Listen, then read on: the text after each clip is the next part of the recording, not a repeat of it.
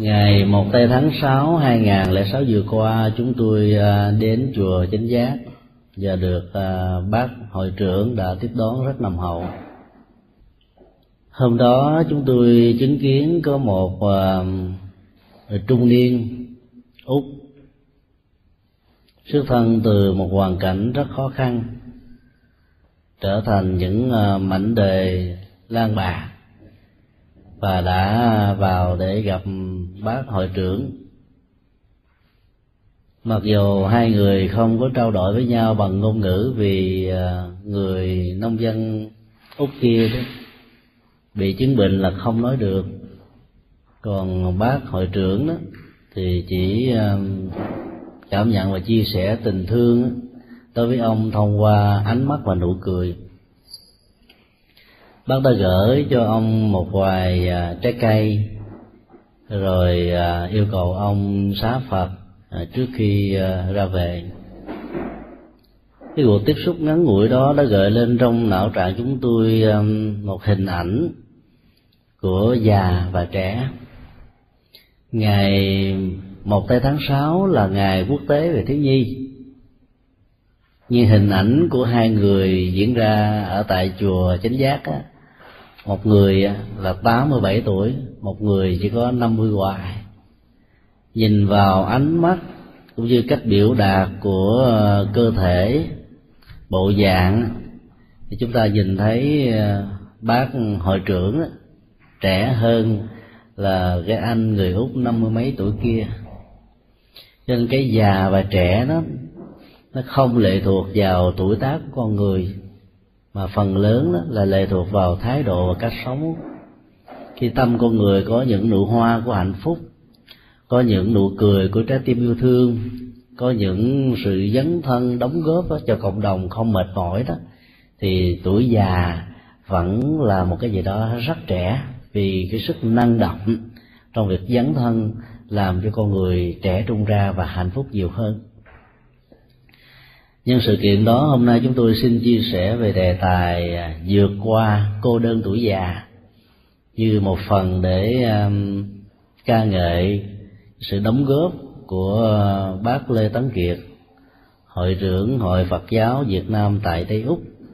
Và cũng thông qua đó đó chúng ta sẽ um, đúc kết được một vài bài học từ cái nhìn của những gì được đức phật đã để lại trong kinh điển để chúng ta có thể đúc kết cho mình một vài uh, cái kỷ niệm và thông qua đó, chúng ta có thể hướng đến một đời sống ở tuổi về già, thật sự có ý nghĩa, vượt qua được cái nỗi cô đơn, buồn chán.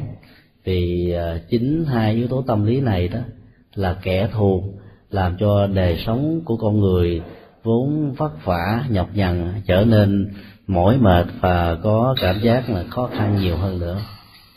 Tại xã lê minh xuân, huyện bình chánh thành phố sài gòn. Có một ngôi chùa rất thân quen với quần chúng phật tử, không chỉ ở tại sài gòn mà cả các tỉnh miền tây. Đó là nơi mà rất nhiều người trở về để um, tổ chức những cái cuộc du lịch mang tính cách hành hương và xa hơn nữa là những du lịch tâm linh. Ngôi chùa đó được biết đến qua tục danh là chùa phật cô đơn danh xưng chùa phật cô đơn là một cái gì đó rất lạ. Là ở chỗ đó, đức phật à, làm thế nào mà bị người ta gọi là phật cô đơn? Đức phật là người đạt được ừ, trạng thái đại hỷ lạc, hạnh phúc, thông qua sự giác ngộ bản thân và con đường hoàng hóa của ngài với những đóng góp rất to lớn cho lịch sử của nhân loại nhưng tại đây người dân địa phương lại gọi cái ngôi chùa đó là chùa Phật cô đơn là bởi vì trong khoảng những năm đầu khi tượng Phật được dựng lên và ngôi chùa có mặt, thì ờ, ở đó là một bãi hoang, không có ờ, cư dân, không có đời sống của những người cộng đồng. Một vị hòa thượng đã thỉnh tượng phật rất to, cao đến bảy tám mét đặt ở một cái đồng quan trống như vậy, để từ đó đời sống trở nên sung túc hơn, bá tánh trở về đông hơn, và khu dân cư đã bắt đầu mọc lên tại đây trong vòng mấy mươi năm qua, trở thành một cái khu tương đối là trù phú. Chỉ việc hái niệm phật cô đơn, và cả một cái vùng đó đã được ăn nhờ công đức của của tam bảo dĩ nhiên đức phật là một người à, kể từ khi à, nhận chân ra được con đường của thế quyền với tư cách là một vị vua trong tương lai sẽ không thể nào bì kịp giá trị tâm linh và đạo đức cũng như những đóng góp của một nhân vật à, từ bỏ hết tất cả những giá trị dương quyền đó. Kể từ khi ngài trở thành một đấng sa môn rồi sau đó trở thành một đấng giác ngộ đó con đường của ngài đi là một con đường ít có ai có thể theo kịp lắm. Chúng ta cũng cần có một cái phân biệt nhỏ giữa hai khái niệm đơn độc và cô đơn. Đơn độc là một từ diễn tả cho một con người dấn thân trên những con đường phục vụ, mang lại giá trị an vui, giải thoát, có lý tưởng, có giá trị phục vụ. Người đó có thể đi một mình làm một mình, dấn thân một mình. Nhưng giá trị của người đó đó, được cả cộng đồng, xã hội, quốc gia, toàn thế giới hưởng ứng hoặc là thư nhận nên tâm trạng của những con người đóng góp, dù trong cách thế đơn lẻ như vậy đó, vẫn không tạo ra trạng thái tâm lý của sự cô đơn. Bởi vì cô đơn thuộc về cảm xúc và tâm lý những người rơi vào trạng thái của cô đơn đó, giàu có thể ở với những người thân vợ hoặc là chồng cha mẹ và con cái anh em bè bạn với nhau thậm chí là sinh hoạt ở trong một cái hội trường hay là ở trong một vũ trường thậm chí ở những nơi rất là náo nhiệt. Ấy thế mà trái tim và dòng cảm xúc lẻ loi của họ đó vẫn làm cho họ có một cái gì đó khó chịu và đã thiếu vắng một cái gì đó không thể nào bù đắp được bằng phương diện vật lý. Nói một cách khác là trạng thái cô đơn nó có thể như là một sự thiếu vắng về nguồn cảm xúc liên hệ đến tình thân hoặc là tình thương của mình đối với những người khác. Cái nhu cầu cảm xúc này rất lớn lớn đến độ khi con người bắt đầu lớn lên ở cái tuổi thanh niên đó người ta mới tìm kiếm đến những giá trị của sự thu hút giới tính. Bởi vì con người không chấp nhận được nỗi cô đơn dằn xé hoặc là thiếu thốn như là một cái gì đó diễn ra à, vượt lên trên giá trị của một nhu cầu. Trong khi đó đức phật ngồi một mình bình yên giữa cánh đồng khoan du và nói về tuổi tác thì đức phật đã có trên hai nghìn sáu trăm mấy mươi tuổi rồi còn cái tượng phật được đặt lên ở cánh đồng đó cũng đã được mấy mươi năm. Mặc dù với cái tuổi thời gian dài đăng đẳng như vậy, ở một mình, mà tạo lên một sức sống cho cả những cư dân, hay nói cách khác là tạo lên sức sống cho cả một cộng đồng. Trạng thái và sự dấn thân của tượng phật đó hoàn toàn không hề cô đơn rất năng động, rất lệ lạc, và nó tạo ra một cái gì đó mang lại hạnh phúc cho số đông. Cái mà trong kinh thường gọi là sự ra đề của một đấng như lai thế tôn mang lại lợi ích và an vui cho nhiều người. Có những con người có mặt trong cuộc đời này chỉ làm những vai trò đó. Để xóa đi những nỗi cô đơn lẻ loi trong tâm cảm và dòng cảm xúc của chúng ta bản chất của hạnh phúc nó nằm ở dòng cảm xúc. Cô đơn là một sự len lỏi vào trong thực tại và nội dung của cảm xúc để khống chế và làm cho con người luôn luôn đánh mất đi những giá trị mà mình đang có mặt ở hiện tại. Hai người đang dìu nhau trên một con đường, ăn chung với một mâm cơm, ở và ngủ ở trong một căn nhà. Nếu tánh tình thái độ cách thức ứng xử của hai người là trời và đất, nước và lửa, âm và dương, mặt trăng và mặt trời. Chắc chắn rằng trong cả hai người đó, có một cái nỗi cô đơn rất lớn mà không có cái gì có thể bù đắp được. Hay nói một cách khác là bản chất của sự cô đơn đó, nó là một cái gì đó làm cho con người luôn luôn có một cái xung xung đột nội tại thông qua sự ứng xử và cư xử giữa chúng ta và người khác. Ở tuổi già, cái trạng thái cô đơn đó nó diễn ra ở mức độ phức tạp hơn. Vì con người đã trải qua mấy mươi năm có mặt ở trong cuộc đời. Thời kỳ vàng son có, thời kỳ thành công có, thời kỳ đẹp nhất ở trong cuộc đời đều có. Và bây giờ đối diện với một tuổi già con người đã bắt đầu phải vẫy tay chào một cách vĩnh viễn với những cái trong quá khứ mà mình có thể nghĩ đến nó như là một niềm tự hào.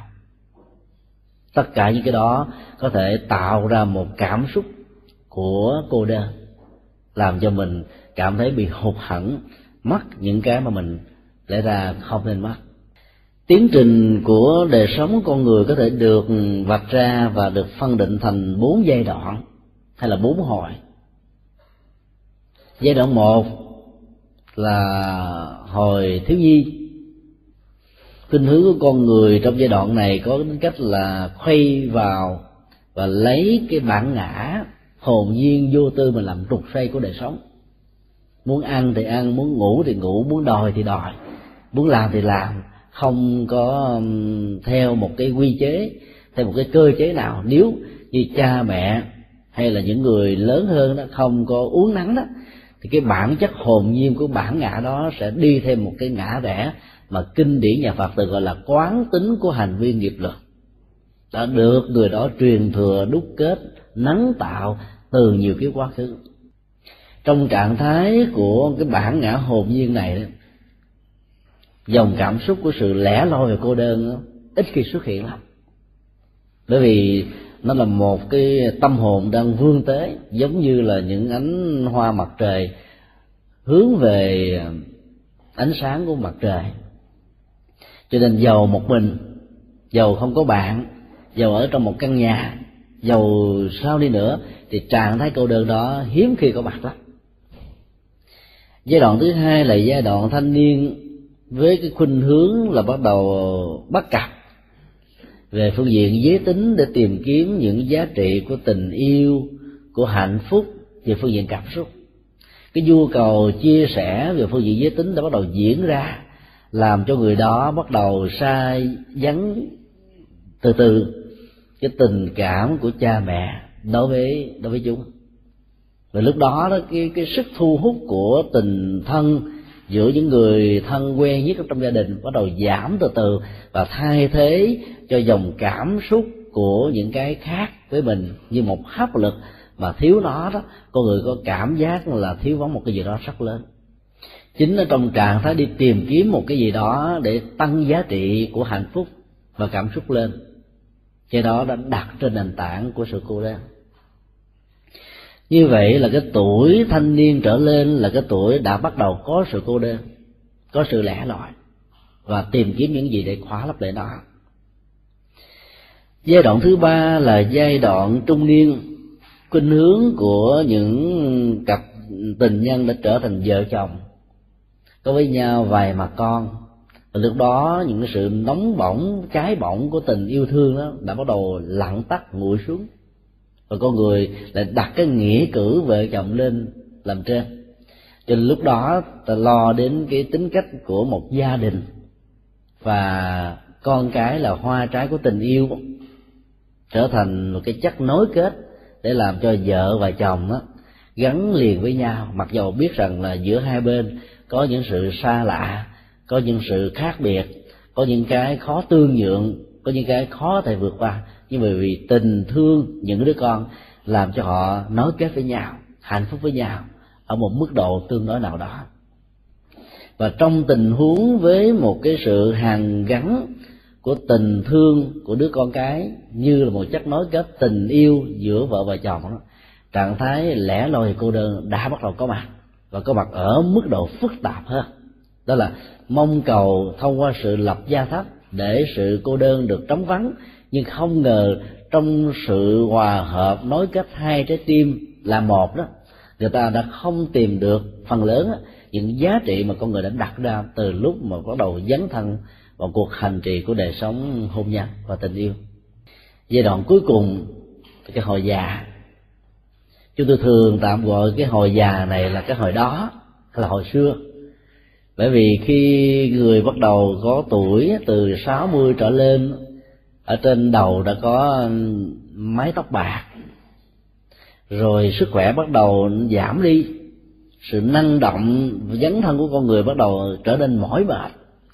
Các thái độ đối diện trước nhân tình, thế sái, thân trầm, vinh nhục nhiều quá làm cho con người có một cái ứng xử gần như là cầu an rút về, giống như là con rùa đó, đưa đầu và tứ chi của nó vào trong một cái mai tạo ra một trạng thái an phận nhất định nào đó như là một phản ứng của sự chán an và lúc đó đó khi họ uh, tâm sự trò chuyện giao lưu đối tác thường có khuynh hướng là nói về cái thời quá khứ của mình.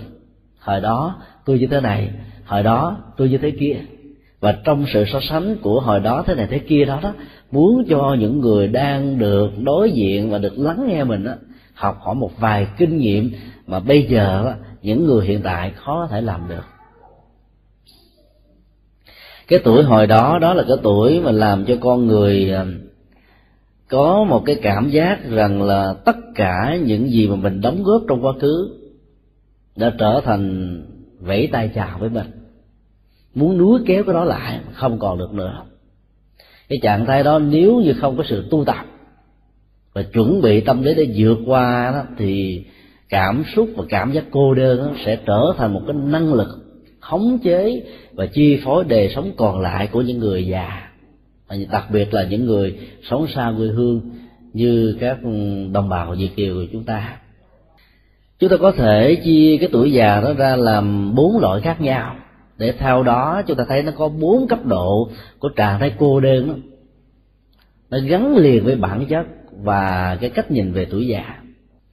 Loại già thứ nhất chúng tôi tạm gọi là già sinh học. Cái đó nó được nối kết và được tính điểm đông đo bằng cái sức khỏe của con người. Có những người trên 80 tuổi như bác ừ, Lê Tấn Kiệt, sống một cách rất là ừ, thản nhiên, hoan hỷ, làm nhiều phật sự, dấn thân vô ngã vị tha giúp đỡ cho cộng đồng. Cho đâu cần thì bác có mặt. Ở đâu có những nhu cầu thì bác đến để phụng sự và đóng góp. Khi xong rồi, cái phần hưởng thì dường lại cho người khác. Thì thái độ và sự dấn thân đó đã làm cho con người trở nên rất là trẻ trung, thoải mái, hồn nhiên và vui tươi. Nhưng trong đời sống có rất nhiều con người, trong đó có thể có chúng ta khó có thể có được một thái độ và dòng cảm xúc trong sự dấn thân. Cho nên mỗi một lần chúng ta va chạm đổ vỡ vấp ngã gặp khó khăn đó thì, thì cái cảm xúc con người bắt đầu xe thắt lại.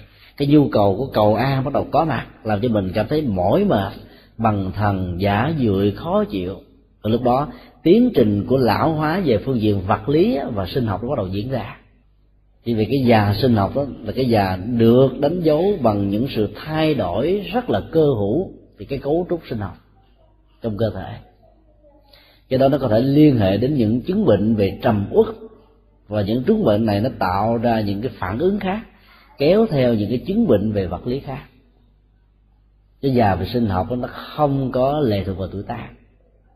Nó có thể có nguyên nhân từ tuổi tác nhưng phần lớn những cái già sinh học đó, có thể là một cậu thanh niên, có thể là một cái người trung niên, có thể là một à, em bé thôi còi xương, chậm phát triển, bệnh tật, vân vân. Có thể dẫn đến sự già nua về các tế bào và sức sống của cơ thể. Và trạng thái đó làm cho con người có cảm giác là mỏi mệt, ê chề, khó chịu, ghê gớm lắm. Cần phải vượt qua những cảm xúc đó. Trạng thái già thứ hai là già về xã hội nó được đông đo bằng cái số tuổi con người có mặt trên cuộc đời này. Cái tiêu chí và số tuổi được quy định về già, xã hội ở mọi nước khác nhau. Có những quốc gia đó, tuổi già đối với người nam là 60 đối với nữ là 55 nó gắn liền với cái phong hóa của cái tuổi về hưu. Và nó đã xác định rằng ở cái tuổi được gọi là về hưu đó đó, cái năng lực lao động của con người giảm đi và cần đến những sự an dưỡng và xã hội, cần phải có chức năng cũng như là vai trò làm thế nào để chu cấp thông qua chế độ an sinh, hoặc là thông qua những chế độ bảo hiểm y tế, vân vân, giúp cho những người già đó mặc dầu không lao động nữa, vẫn có thể có được đồng lương căn bản, duy trì cái hạnh phúc đặt trên nền tảng của những nhu cầu vật chất ở một mức định, mức độ nhất định nào đó. Cái xà về phương diện xã hội rất là phức tạp có nhiều người chưa được 60 nhưng đã mỏi mệt quá rồi. Cho nên xin phép về hưu sớm, tức là sớm hơn 3 năm 5 năm. Có nhiều người đã trên 60 nhưng mà năng lực lao động vẫn còn. Muốn về hưu người ta vẫn không cho. Nhưng vì yêu công việc và vai trò đóng góp đã làm cho những người đó tiếp tục dấn thân trên con đường mà họ đã có nhiều giá trị phục vụ. Có thể thêm 10 năm 15 năm. 20 năm. Cái già về xã hội đã làm cho con người khó có thể buông về những gì mà con người đang cần phải buông. Có một vị giáo sư về Phật học rất nổi tiếng ở Việt Nam. Ông được 87 tuổi. Ông là một trong những vị thầy mà đã đào tạo ra nhiều thế hệ tăng ni.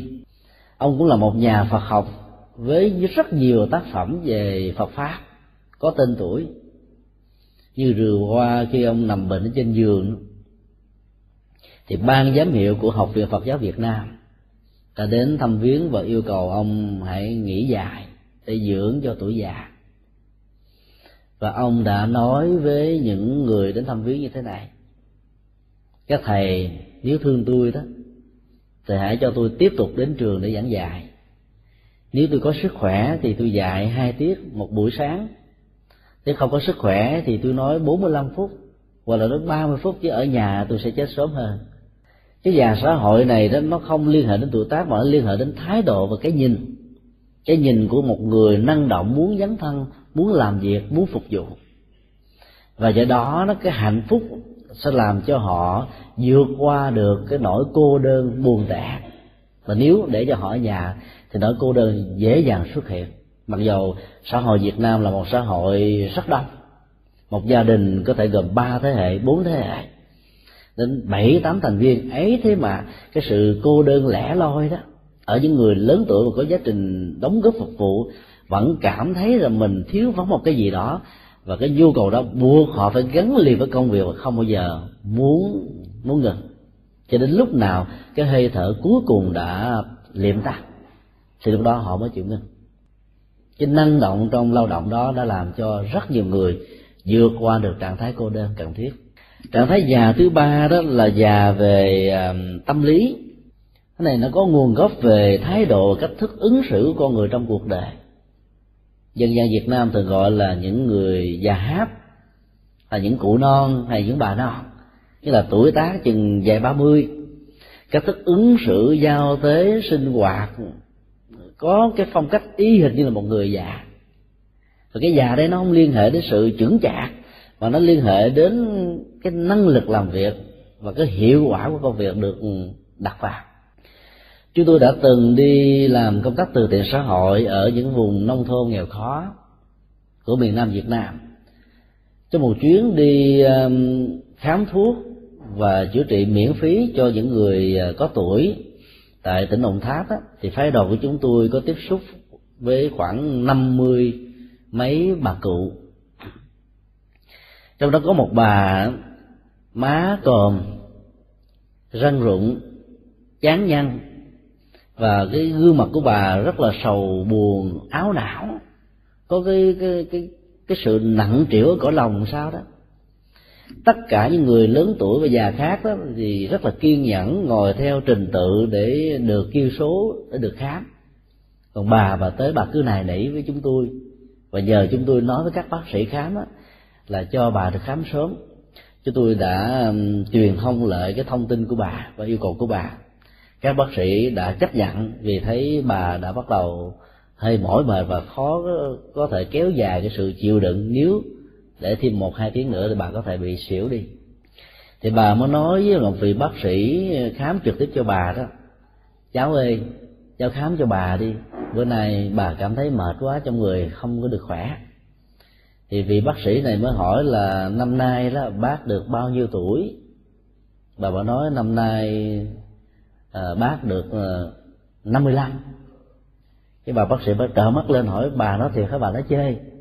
Nói tôi năm năm tuổi nhưng mà nhìn gương mặt bà khoảng như 75 hoặc là 80 vậy đó. Nó không ra là 55 bà bác sĩ mới nói là thưa thưa chị tôi xin nói thiệt với chị tôi năm nay là 68 tuổi rồi. Mà nhìn gương mặt của bà bác sĩ thì khoảng chừng bốn mấy thôi. Thì bà là một nhà hoạt động từ thiện rất có tên tuổi ở Việt Nam. Đi chỗ nào bà cũng có mặt hết trơn. Cho nên ở cái tuổi về hưu bà dấn thân làm lao động à, chỗ nào cần đó, bà tới bà khám miễn phí cho và cái thái độ cũng như là sự quan hỷ, rồi sự năng động trẻ trung của bà trở thành một bài học điển hình cho rất nhiều người già sống một cách có hạnh phúc. Cứ mỗi lần cảm thấy ờ, sầu và đau thì cứ nhớ đến hình bà của bà bác sĩ sáu mươi mấy tuổi hoài. Mà nhìn trẻ chung như là bốn mươi tuổi mà thôi. Cái sự kiện đó đã làm cho các bác sĩ và cả chúng tôi đều ngạc nhiên. Lúc đầu chúng tôi cứ tưởng như là bà cụ ở làng đó nói chơi cho vui thôi. Nhưng sau đó bà lấy chứng minh nhân dân ra cho chúng tôi xem, và cho cả đoàn bác sĩ xem. Tuổi của bà chỉ có 55 thôi.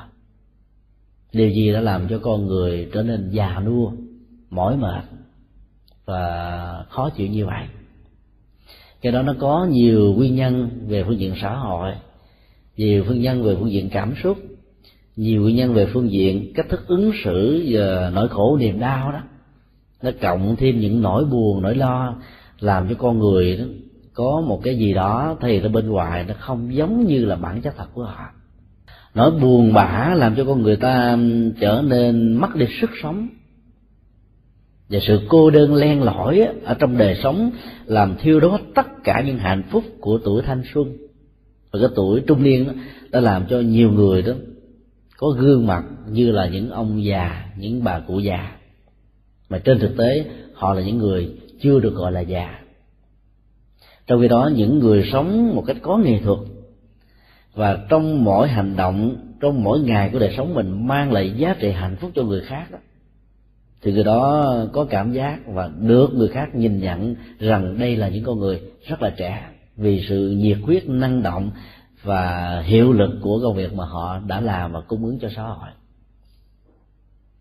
Do đó để cho trạng thái cô đơn bớt đi đó, thì làm thế nào để cho cái trạng thái già về tâm lý và tính nó không diễn ra ở trong dòng cảm xúc của chúng ta.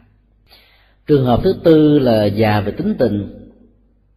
Ở đây là một sự già dặn về nhận thức, về cách thức ứng xử nghệ thuật giao tế nó trải qua một cái quá trình kinh nghiệm được tôi luyện từ đời sống thật của mình. Những người đó có một chất liệu sống rất là bình tĩnh thản nhiên thách đối trước tất cả những phong ba bão táp của cuộc đời. Gần như là những thứ thăng trầm vinh nhục đó, không làm cho họ bị sao xuyến lay động khó chịu vân vân. Thì trạng thái đó là làm cho con người trở nên già dặn hơn vững chãi hơn an vui hơn thoải mái hơn hạnh phúc hơn. Cái già về phương diện tính tình này là một nhu cầu rất cần thiết. Tuy nhiên có nhiều người già về tính tình đó, bị à, những biến cố của xã hội nó làm cho họ trở nên rất là gay gắt khó chịu. Và trong một số tình huống nhất định nào đó nó, nó tạo ra những cái tật cái bệnh tôi gọi là già sông tật trường hợp của một người già về tính tình thông qua sự tu tập có chuyển hóa đó, thì sẽ khác hoàn toàn với những người rơi vào trạng thái già mà không có được sự hỗ trợ của Phật pháp. Họ trở thành rất là cao có, gắt gỏng, bảo thủ, và mỗi khi có một điều gì đó bất như ý diễn ra từ phía những người thân, đặc biệt là những người con và cháu đó, làm cho họ có cảm giác là mất đi hết tất cả những giá trị hạnh phúc có được trong cuộc đời. Hai trạng thái già về tánh tình này một bên đó, là nó thuộc về cái kết quả của sự tu tập và hành trì. Hay nói cái khác là người đó có một cái chất liệu ờ, sống rất là thoải mái và không bao giờ câu chấp bất kỳ một việc gì có thể mang lại nỗi khổ niềm đau. Còn một bên đó, nó là kết quả của quán tính thói quen. Cứ mỗi một ngày tích tụ thói quen một chút lâu ngày chày tháng thói quen nó trở thành một khối đá, rồi trở thành một dãy núi, trở thành cả một quả tu di hay là nó là một cái gì đó, một cái thành trì rất là ngang cách và gần như là những người khác thế hệ, các, cách đứng, các tầm nhìn, các vai trò, các vị trí đó, khó có thể hòa hợp, dung thông được để hai bên cùng bắt tay nhau trên một cái sự việc hay là một cái công trình thiện ích cho xã hội hay là cộng đồng. Cho nên trong tình huống của những người già tính tình về phương diện khó tính khó chịu đó, sẽ tạo ra nỗi cô đơn dần sẽ lớn lắm. Bởi vì đối với họ không có một người nào được gọi là người thứ hai, hiểu được tâm trạng của mình như là một người tri kỷ, có thể chia sẻ những thành công và thất bại, có thể dìu đỡ nhau trên con đường, có thể cùng nắm tay nhau cho một phật sự là một công trình lớn nào đó cho nên nỗi cô đơn có thể xuất hiện ở những người già và khó tánh. Cái đó là một cái nỗi khổ đau rất là lớn, có thể diễn ra ở trong rất nhiều người lớn tuổi, thiếu sự tu tập.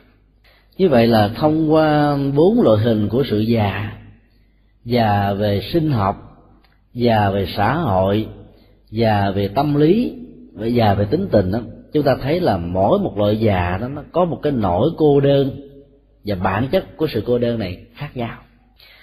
Trong trường hợp của những người bị rơi vào trạng thái là già về sinh học đó, thì nỗi cô đơn buồn chán của họ là một cái thái độ mong mỏi, muốn làm mà không thực hiện được những gì cần làm. Cái trạng thái đó làm cho họ có cảm giác rằng mình là phật vô dụng, mình là con người không có ý nghĩa, mình không đóng góp gì cho xã hội, cho cuộc đời. Cho nên mà nỗi cảm xúc của họ làm cho họ xe thắt lại buồn chán gọi là áo não sầu và cái bệnh tật đó ngày càng gia tăng. Tức là nỗi khổ niềm đau cộng với sự lẻ loi thiếu sĩ quá làm cho họ bệnh tật nhiều hơn và dẫn đến cái chết chóng hơn nhanh hơn. Trạng thái già về xã hội đó, có thể dẫn đến một tình trạng đó, nếu biết cách sử dụng thì trường hợp ừ, năng động ở trong công ăn việc làm ở trong sự nghiệp trong các cái công việc phục vụ cho cộng đồng đó, có thể làm cho người đó trẻ trung hơn. Nhưng ngược lại đó nó có thể tạo ra một thái độ tâm lý bám víu vào công việc.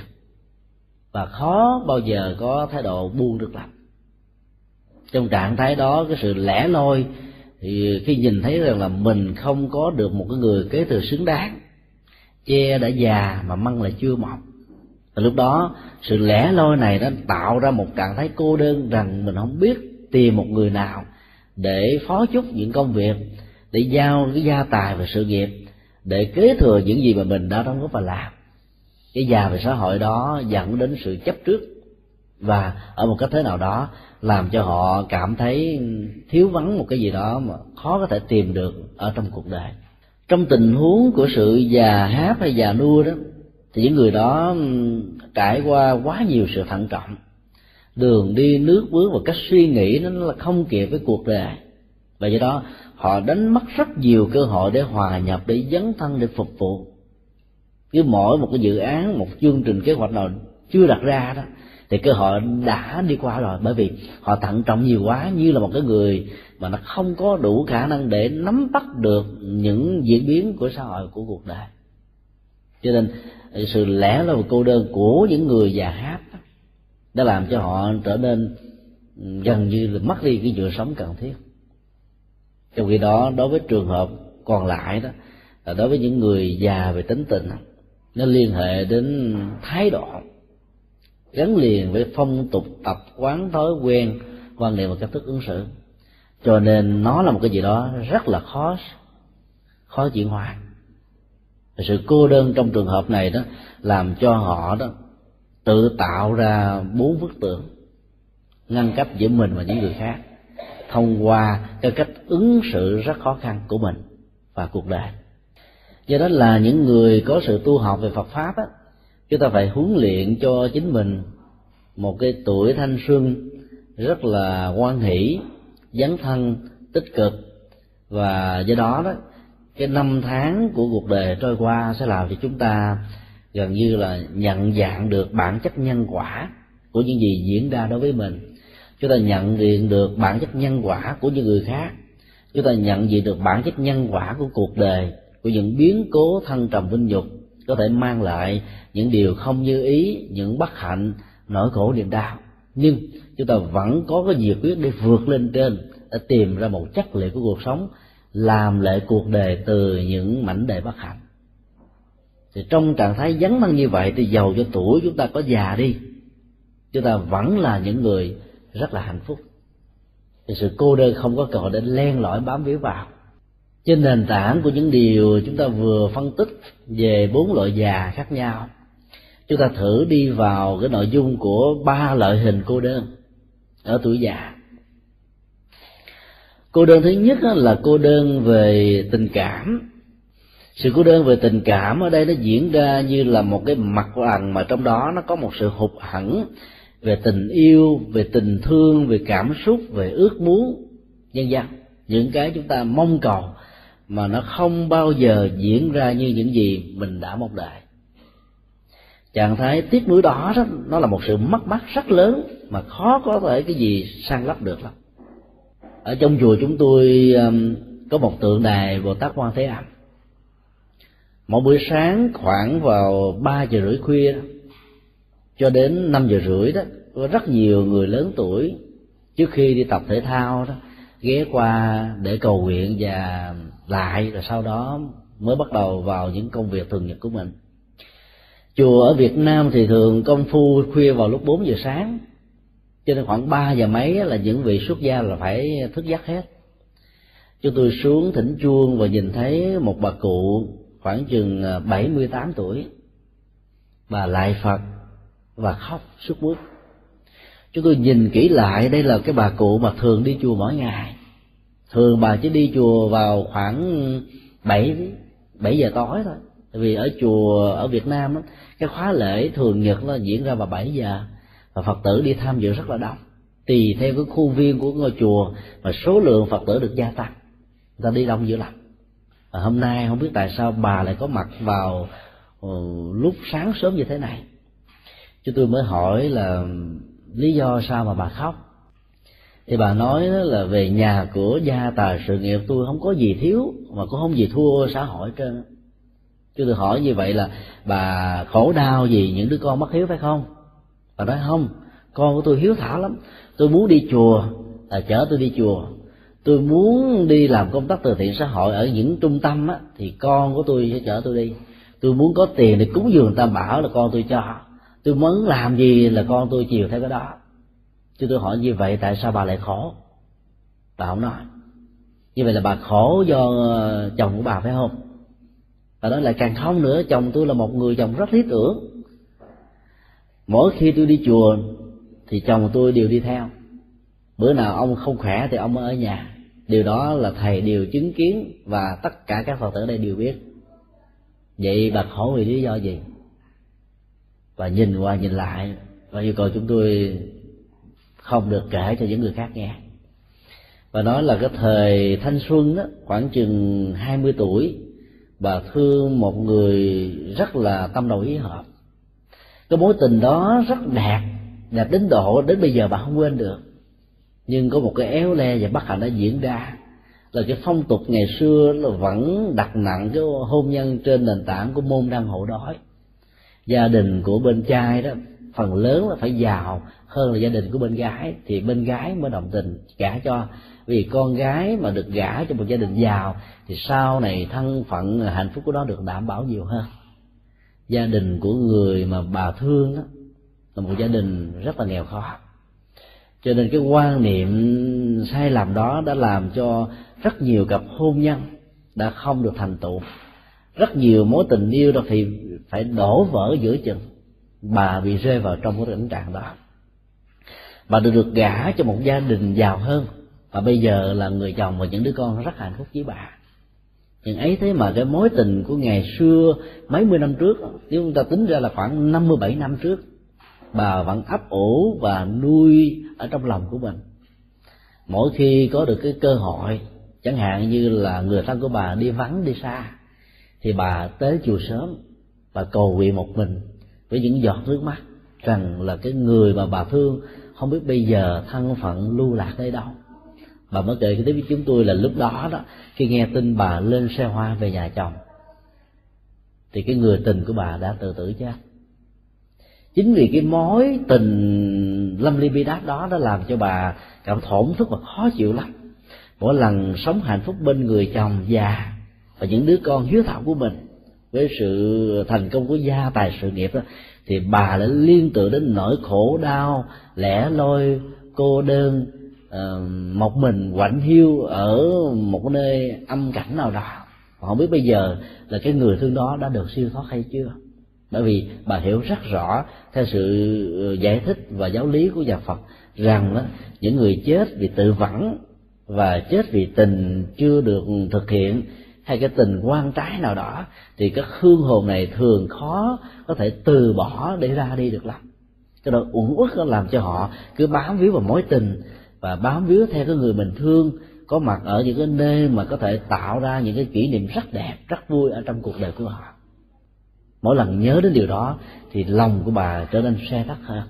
Cho nên bà thường dành một cái buổi sáng mà trong đó đó, không hề có tiếng nói của người chồng, không hề có hình ảnh của người con, không hề có những sinh hoạt của gia đình. Chỉ trọn vẹn cái tấm lòng của bà để bà dành cho cái người đã ra đi vì tình yêu không được thành tựu dẫn đến cái sự tổn thất và kéo đến cái chết bất đắc kỳ tử thông qua cái quyết định sai lầm của người bà thương.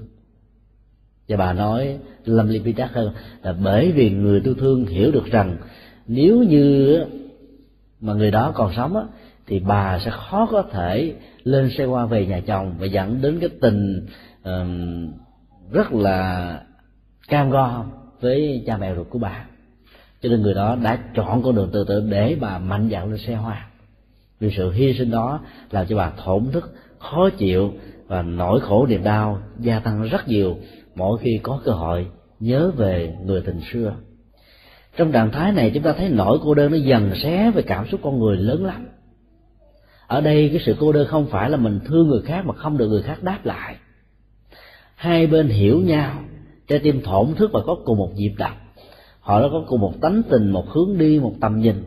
Nhưng do vì cái phong tục tập quán môn đăng hộ đói đã làm cho họ phải tách rời cái sự yêu đương ra. Cho nên nỗi dần xé về cô đơn đó, mặc dù đã ở bên người chồng rất hạnh phúc, bên những đứa con rất lý tưởng, ấy thế bà cái dòng cảm xúc này vẫn len lỏi chinh phục và thách đố với bản chất hạnh phúc thật của bà.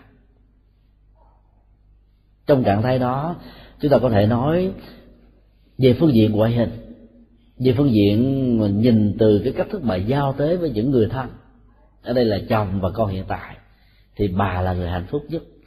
Nhưng về phương diện cảm xúc, bà là người lẻ loi nhất, buồn tẻ nhất, thất vọng nhất chán chường nhất. Nhưng vì hạnh phúc của chồng và hạnh phúc của những người con, vì sĩ diện của hai họ tộc, cho nên có nhiều người nén cái nỗi đau và chịu cái nỗi đau một mình mình thôi do đó, trạng thái của sự cô đơn trong trường hợp này nó diễn ra rất lớn và rất có thể, khó có thể sang lấp được lắm. Phong tục tập quán sai lầm là một kẻ sát nhân. Cho những mối tình rất có ý nghĩa. Có nhiều người phụ nữ đã lớn tuổi mà phải sống cái cảnh là không có gia thất. Nỗi cô đơn buồn chán, mặc dầu có nhan sắc, có vai trò, có vị trí xã hội nhưng vì họ sanh vào tuổi già là theo quan niệm phật, tập quán sai lầm của người việt nam và trung hoa. Người sanh vào tuổi dần là mạng lớn. Nếu lập hôn phối với người đó đó, chồng nếu không chết sớm á, thì cũng tán gia bại sản, sự nghiệp khó được thành công. Quan niệm này đã làm cho rất nhiều người là từ bỏ cái mối tình đẹp khi phát hiện ra cái người tình của mình sanh vào năm con cọp và đã còn có những quan niệm phong tục tập quán khác nữa.